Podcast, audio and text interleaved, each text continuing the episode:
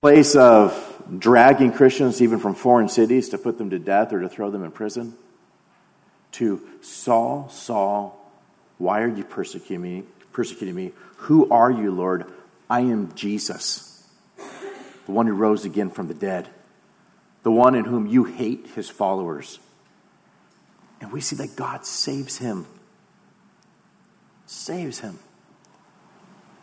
Brings him from this place to living for him, serving him, teaching, proclaiming the gospel.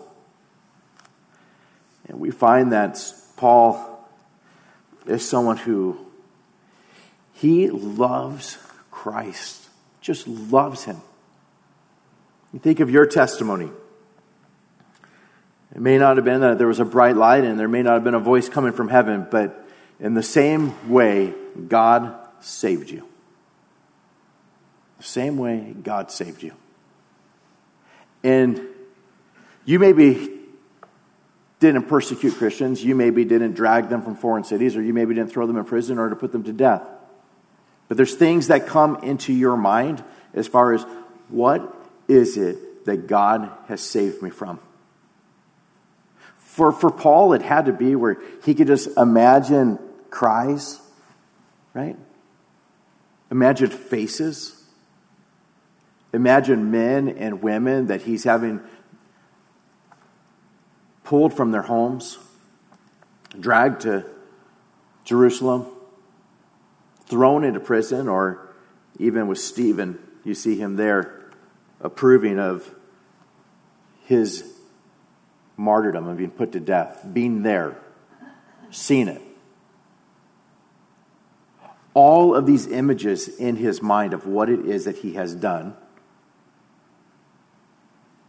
and realizing he was wrong realizing all the things that he did that he thought were those things that earned him favor with God was rubbish in comparison to Christ. And seeing Christ and knowing that Christ died and rose again from the dead, this was a man who just fell in love with Christ and the gospel, grace of God. He loved grace. As we've been going through this book of Ephesians, haven't we found over and over again that this is a man who is so clear on what the gospel is and someone who is so thankful for the gospel? You see him saying things like, In him we have redemption. We have redemption through his blood, the forgiveness of sins, according to the riches of his grace which he made to abound towards us. And so he's just thinking, redemption. I was purchased through the precious blood of Christ, forgiveness of all my sins, and it's according to the riches of his grace, the riches of his grace. And when you have pictures in your mind of what you have done, what a joy it is to have pictures in your mind of the riches of the grace of God, overflowing, unending riches that are poured upon him and upon us. He says things in this book like, And you he made alive who were dead in trespasses and sins. You once walked according to the course of this world. You once, once walked uh, according to the ways of Satan. This is what you did. But he made you alive.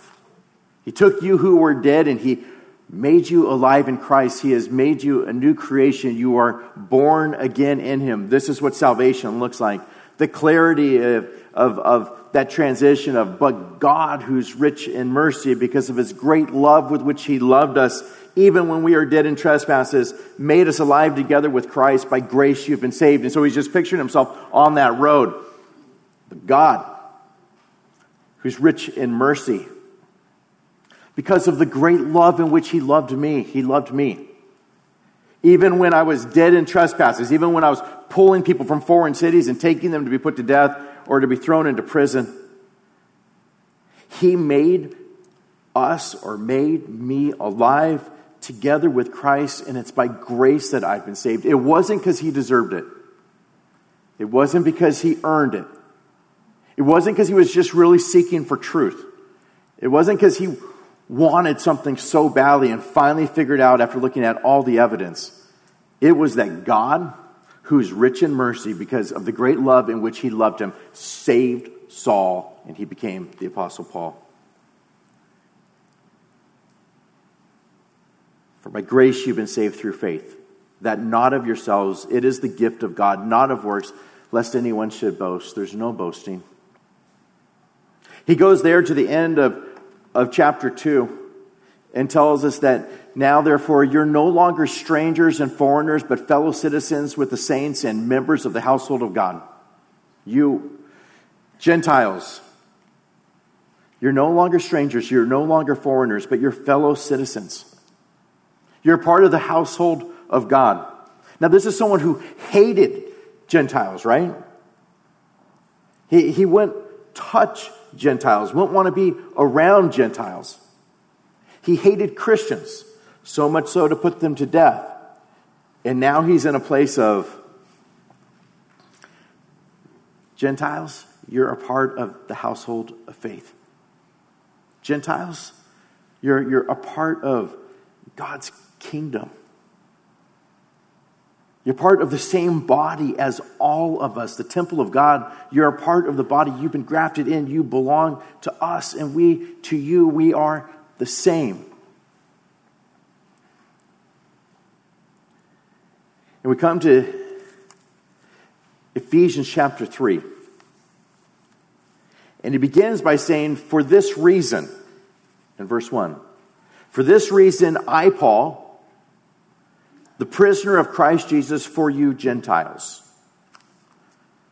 For this reason, I, Paul, the prisoner of Christ Jesus for you Gentiles. I'll stop there for a moment. He's not just speaking figuratively here. This, this is someone who went as the disciples that are around him, his friends, his fellow Christians that are around him, are saying, Don't go. You're going to be put to death. Don't go. And his response is they're pleading with him not to go up to Jerusalem. We see that his response is, What do you mean by weeping and breaking my heart? For I am ready not only to be bound, but also to die at Jerusalem for the name of the Lord Jesus. What are you doing? Why are you weeping? Why are you doing this? I am ready to die. I'm ready to go. I'm going to Jerusalem. And so he goes. And as he's there, he proclaims the gospel. He tells everybody as they're listening, This is what God did for me. This is who I was. This is what I did. This is how God saved me. And everybody's listening on to what is being said. And then there comes this point in Acts chapter 21 where We're told that he says there, it's in your handout there, Acts, I'm sorry, Acts 22 in verse 21. Then he said to me, Depart, for I will, that God said to him, Depart, for I will send you far from here to the Gentiles. This is what I'm going to do. I'll send you far from here to the Gentiles. Now, when the Jews heard this, it tells us they listened to him until this word. You're going to go to the Gentiles? You're going to go preach the gospel to the Gentiles?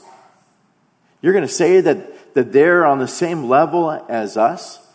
That God's doing a work in them just like He's done to the people of Israel? And it says, they listened to Him until this word. And then they raised their voices and said, Away with such a fellow from the earth, for he is not fit to live. Away with such a fellow from the earth, he is not fit to live. If he's going to say that he's going to the Gentiles, okay, we're stopping you right there. You're not fit to live. And they begin to pull him out and to beat him, to beat him. And we're told that as this is taking place, news came to the commander of the garrison that Jerusalem was in an uproar, and so he immediately took soldiers and centurions and they ran down to them. And when they saw the commander and the soldiers, they all stopped beating Paul. And you watch from that point in Acts through the end of the book, and there's a narrative of what takes place in Paul's life. Two years in prison in Caesarea, up to three years in prison following that, five years in prison. And he says, For this reason, I, Paul, the prisoner of Christ Jesus, for you Gentiles. It was because he was proclaiming the gospel to the Gentiles. For that reason, thrown into prison. But there was a love for the Gentiles. He was called to preach to the Gentiles. In Ephesians 3 2, it says, If indeed you have heard of the dispensation of the grace of God which, which was given to me for you. Now, just stopping there for a moment. When we look at Ephesians 3 1, it begins with, For this reason, I, Paul, the prisoner of Christ Jesus, for you Gentiles. And then he stops. And he doesn't start up again that thought that you see in verse 1 until you get to verse 14. So there's a parenthesis here, significant parentheses from verse 1 going all the way down to verse 14. In verse 14, you see it again. For this reason, I bow my knees to the Father of our Lord Jesus Christ.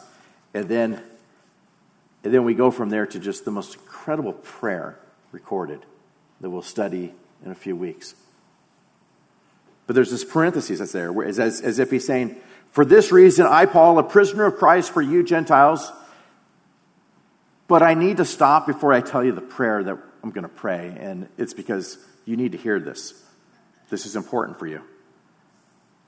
And so he says, If indeed you have heard of the dispensation of the grace of God which was given to, to me for you, we find that, that God specifically talked to Paul there and, and, and specifically made it clear to him that he was to proclaim the gospel to the Gentiles. Let's look at what takes place at his salvation. In Acts 26, verse 12, thus while occupied, as I journeyed to Damascus with authority and commission from the chief priest, at midday, O king, along the road, I saw a light from heaven, brighter than the sun, shining around me and those who journeyed with me. And when all and when we all had fallen to the ground, I heard a voice speaking to me and saying in the Hebrew language, Saul, Saul, why are you persecuting me? It is hard for you to kick against the goads. So I said, Who are you, Lord? And he said, I am Jesus, whom you are persecuting. But rise and stand on your feet, for I've appeared to you for this purpose, to make you a minister and a witness, both of the things which you have seen and the things of which I will yet reveal to you. For I will deliver you from the Jewish people, as well as from the Gentiles, to whom I now send you to open their eyes in order to turn them from darkness to light, from the power of Satan to God, that they may receive forgiveness of sins and an inheritance among those who are sanctified by faith in me. So he's very clear. God's very clear with them as far as this is what you are about ready to do. Get up on your feet. I'm speaking to you directly, and you are going to the Gentiles. You're going to them. And when you go to them, you're going to tell them what I teach you so that you may open their eyes, turn them from darkness to light, from the power of Satan to God, that they may receive forgiveness of sins and an inheritance among those who are sanctified by faith in me. The words are so clear there from Christ. Get up, this is what you're going to do. And you're going specifically to the Gentiles. Now, you, you got to think of a Jewish Pharisee going to the Gentiles and doing this, this is an act of God in which God says, I'm knocking you to the ground. There's a light that shines. This is what you're going to do. And so he goes. You've heard of the dispensation of the grace of God, which was given to me for you, for the Gentiles. Verse 3 How that by revelation he made known to me the mystery, as I have briefly already written, or written already, by which, when you read, you may understand my knowledge in the mystery of Christ. And so we see him refer to this mystery. By revelation, he made known to me the mystery. God did this. He revealed the mystery to me. I've already briefly written about it there in the first part of this epistle, is what I believe he's talking about here. I've already briefly written about it. You've read some of it. But when you read, you may understand my knowledge in the mystery of Christ. What's the mystery? Goes on in verse 5 and, and, and begins to tell us this. Which in other ages was not made known to the sons of men, as it has been, as it has now been revealed by the Spirit to his holy apostles and prophets. And here's the mystery that the Gentiles should be fellow heirs of the same body and partakers of his promise in Christ through the gospel. In other ages, it was not made known to the sons of men. I mean, they knew part of it, right? We go through, and I, I gave several examples here, but just to look at some of them, think of Abraham. All the Jews would have known about Abraham, right? And there at, at the time of his calling, in Genesis chapter 12, verse 1, the Lord comes to Abram, and, and remember, he's a pagan, not someone who is following after the things of God. God comes and specifically reaches Abram. Comes from a pagan family. And God says to him, Get out of your country, from your family, and from your father's house, to a land that I will show you. I will make you a great nation. I will bless you and make your name great, and you shall be a blessing. I will bless those who bless you, and I will curse him who curses you. And in you, all the families of the earth shall be blessed. There in Genesis 12, verse 1. In you, I'm going to make you a great nation, but in you, all the families of the earth shall be blessed. See, there was a remnant from Adam and Eve. You always find a remnant, one that is there. Where there's this line and it's coming, and, and, and it's all pointing to God's people and ultimately towards our Savior. But God takes Abram. I'm going to make you a great nation, I'll bless you, but in you, all the families of the earth shall be blessed. Brothers and sisters, think about this for a moment. There, at a point in one of the earliest times in history, God goes to Abram and says, This is what I'm going to do. And ultimately, we know that you have Abraham, Isaac, and Jacob, as we'll look at in a moment, but Israel comes. And from Abraham, Isaac, and Jacob, and their lineage going all the way down, Christ comes. See, when, when God gives this covenant, when He makes this promise in Genesis chapter 12,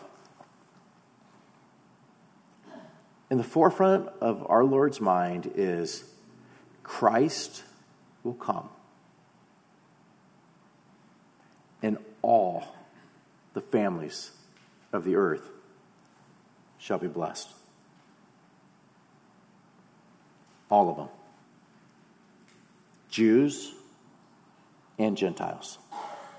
The promise was given way back then as far as Gentiles to come into faith in Christ, being saved. This promise is reiterated several times to Abraham. In Genesis 13, 16, after he came into the land of Canaan, he says, And I will make your descendants as the dust of the earth. So that if a man could number the dust of the earth, then your descendants also could be numbered. From you, your descendants, the dust of the earth. Again, after God appeared to Abraham, encouraging him to not be afraid, we're told that God brought him outside as Abraham saying, I don't have any descendants.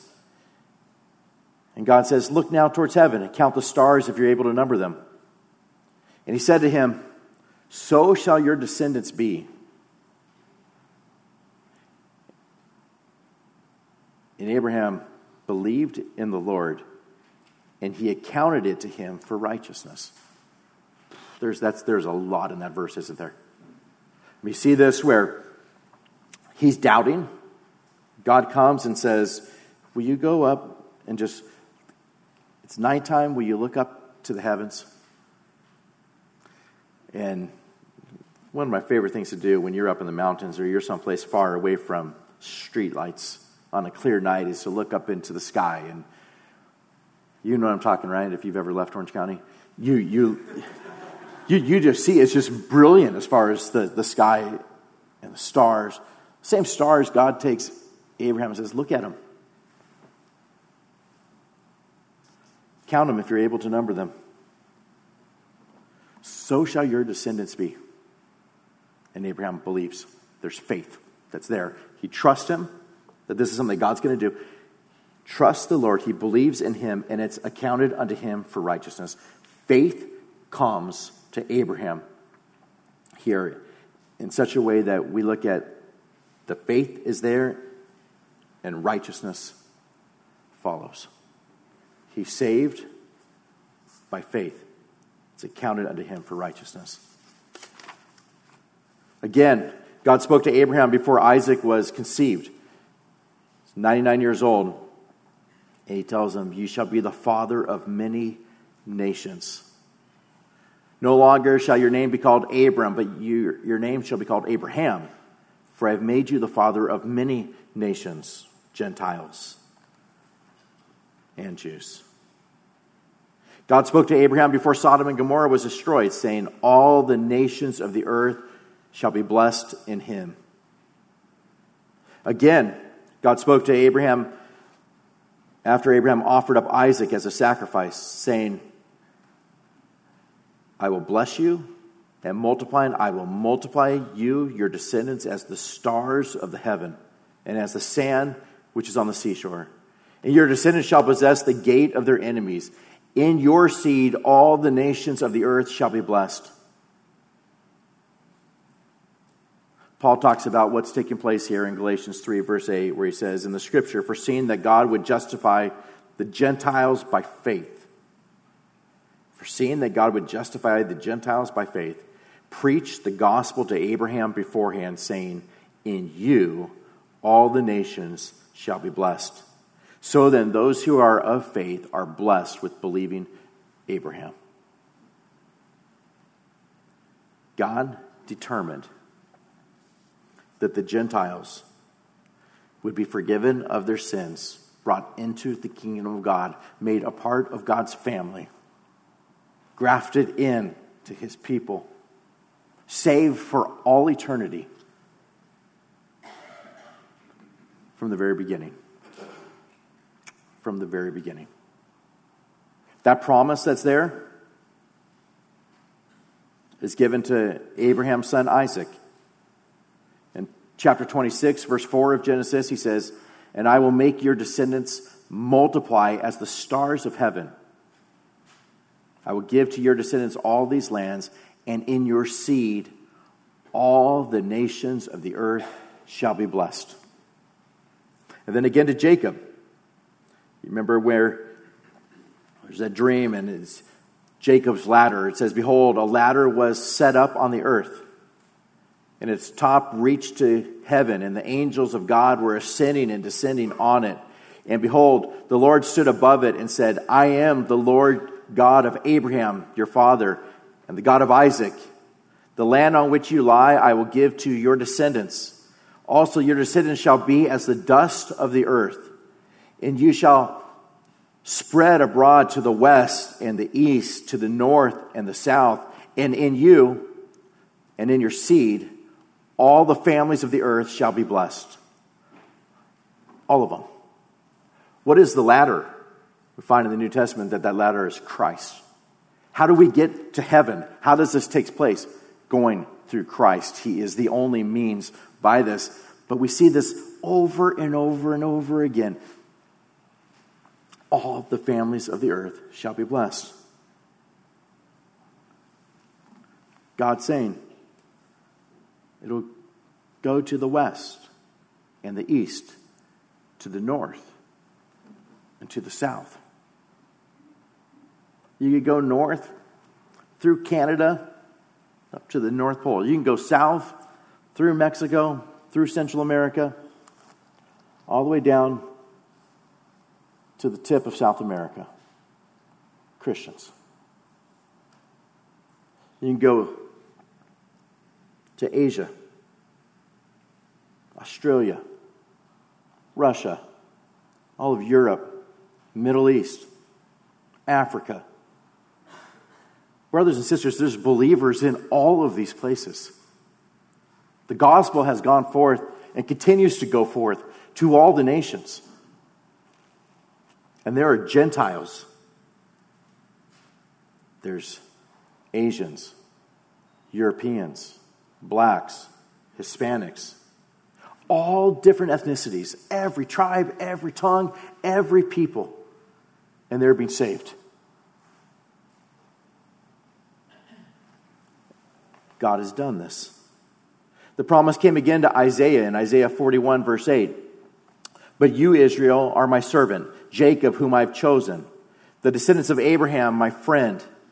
You, whom I've taken from the ends of the earth and called from the farthest regions, and said to you, You are my servant, I've chosen you and have not cast you away. Fear not, for I am with you.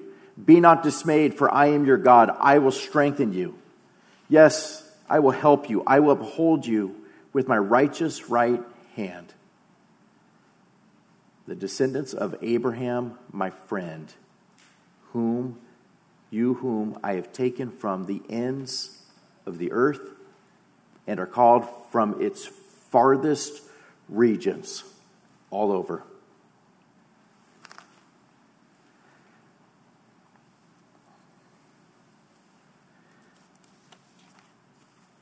Incredibly short psalm Psalm 117. And it says this in these two verses of the psalm Praise the Lord, all you Gentiles. Laud him, all you peoples. For his merciful kindness is great towards us. And the truth of the Lord endures forever. Praise the Lord. Now go back to the mystery that has been solved. What is this mystery? The mystery is this that the Gentiles should be fellow heirs of the same body and partakers of his promise in Christ through the gospel. Now, if that just came out too quickly, let me slow that down for a second. If you're here as a Gentile this morning, meaning someone who didn't come from Jewish descent. You, according to this mystery, are fellow heirs. That's huge. You will spend eternity with Christ, seeing him in all of his glory, entering into the joy of the Lord forgiven of all your sins, made his special people. You who were not his people will be made his people. Washed by the precious blood of Christ. Promises that had been given from the very beginning of salvation that would come have been given to you and to me so that we could spend eternity in fellowship with a holy, perfect, almighty God. And it is all by grace. And it comes through faith in the work of Christ upon the cross. You are of the same body. There's not one that's higher than the other. We are all the same. Jews and Gentiles, we are together in Christ. We all have different functions, but we are a part of the same body. We are part of the same family. We are part of the same nation, as we looked at last week. And we are partakers of his promise in Christ through the gospel, which means this that if you believe in Christ,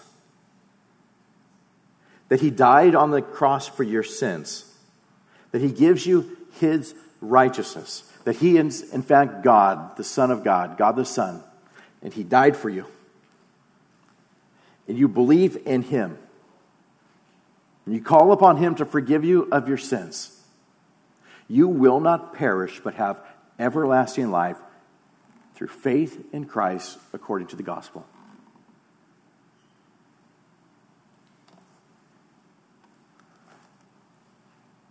And so, again, praise the Lord, all you Gentiles. Laud him, all you peoples. For his merciful kindness is great towards us. The truth of the Lord endures forever. Praise the Lord. Paul was willing to go to prison, was willing to be beaten even though warned, would not take no for an answer. He would go to Jerusalem even when the Spirit testified that chains and tribulations would await him. But he says, None of these things move me, nor do I count my life precious to myself, that I might finish my race with joy, right? And testify to the gospel of the grace of God. The good news that we have Paul heard, I am Jesus whom you're persecuting. And God saved him. God said, Now go and preach the gospel to the Gentiles. And he went. And he took the entirety of his life to say, For me to live as Christ and to die as gain. I, I'm going to pour myself into living for him because he loved him loved him. He knew what God saved him from, and he knew what God saved him for. Do you? Do you love him? Paul loved him. As much as Paul has been saved from, so have you. And if you're sitting here this morning and you're an unbeliever, and you think the weight of my sin's too great, I'll get my life right and then I'll come to God. There was no waiting for Saul of Tarsus. Knocked to the ground. I am Jesus whom you're persecuting. Saved. Life radically changed by faith in Christ from that day forward. Brothers and sisters, you are unable to clean yourself up, right? None of us were. And the unbeliever, you will never be able to clean yourself up prior to Christ. He cleans us up. He changes us, He transforms us. It's by grace that you have been saved. This mystery that's been solved, that's been revealed.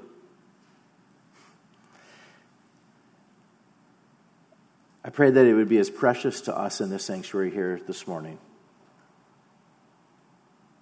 as it has been to thousands upon thousands who have understood what it means to be joint heirs with Christ, made his people. All of the privileges of sonship, chosen by God, his own special people, us who were not his people, made his people, in eternity with him. By God's grace, he even gave us a psalm to sing. Praise the Lord. Praise him. Laud him. For his merciful kindness is great towards us. Will you pray with me? Lord God, we love your grace. We're so thankful for the cross. We're so thankful for what you have accomplished for us.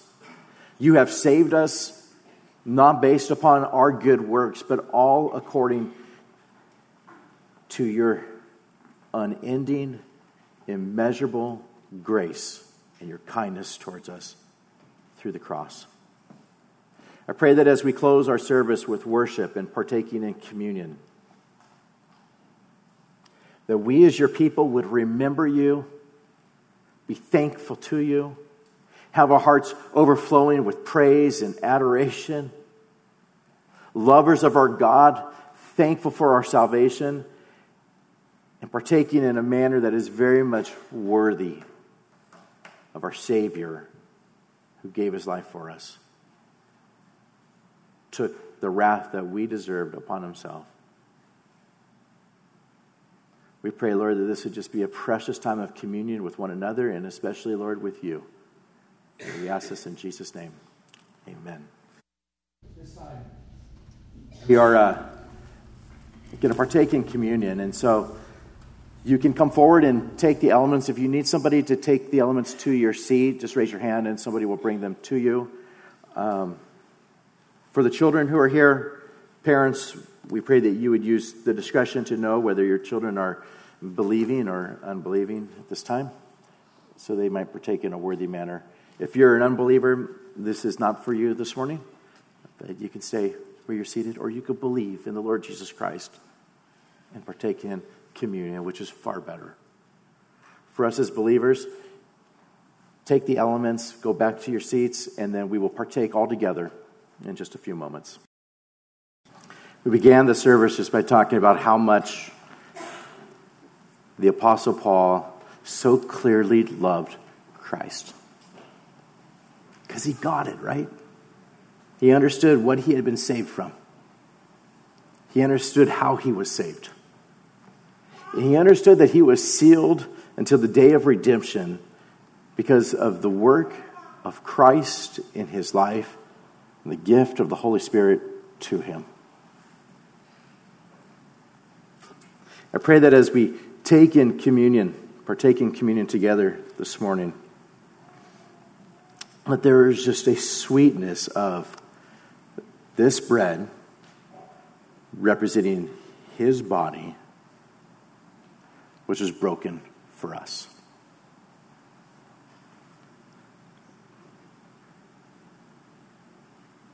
Our bodies will never have to be broken like that. Our guilt, our sin, our shame, we will never have to pay the price for those things. Because when his body was broken, it was all placed upon him. His precious blood, the payment for our sin, his blood spilled. Oh, to think of the wrath of God placed upon God the Son because he so loved the world that he gave us his only begotten Son. Sin forgiven, I think Paul would have joyfully sung with us just now. Oh, what an amazing love. What an amazing love. God would die for us. As you partake, may we properly remember him. Remember the cross. Be thankful for his body that was broken and his blood that was shed. Can we pray together?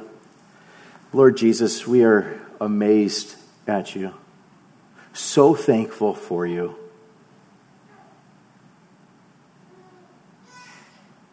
Lord, we, we hear that in Abraham, all the families of the earth would be blessed. And we are blessed. We are so blessed. Not only at that point, but even before that, you chose us even before the foundations of this world. What a God that we serve, that you would do that for us and then pay a price that we could not pay so that we could spend eternity with you, basking in your glory, praising you, giving all of the glory to you for our salvation, not of works, so that none of us would ever be able to boast. It's all a result of Christ and you crucified. And so we partake this morning with hearts overflowing with thankfulness and praise and adoration, remembering you until you come. In Jesus' name, amen. Will you partake with me? And in the same manner, may we partake in the cup together. We all stand together as one body. Then may we sing praises with all that is within us to our Savior. God bless you.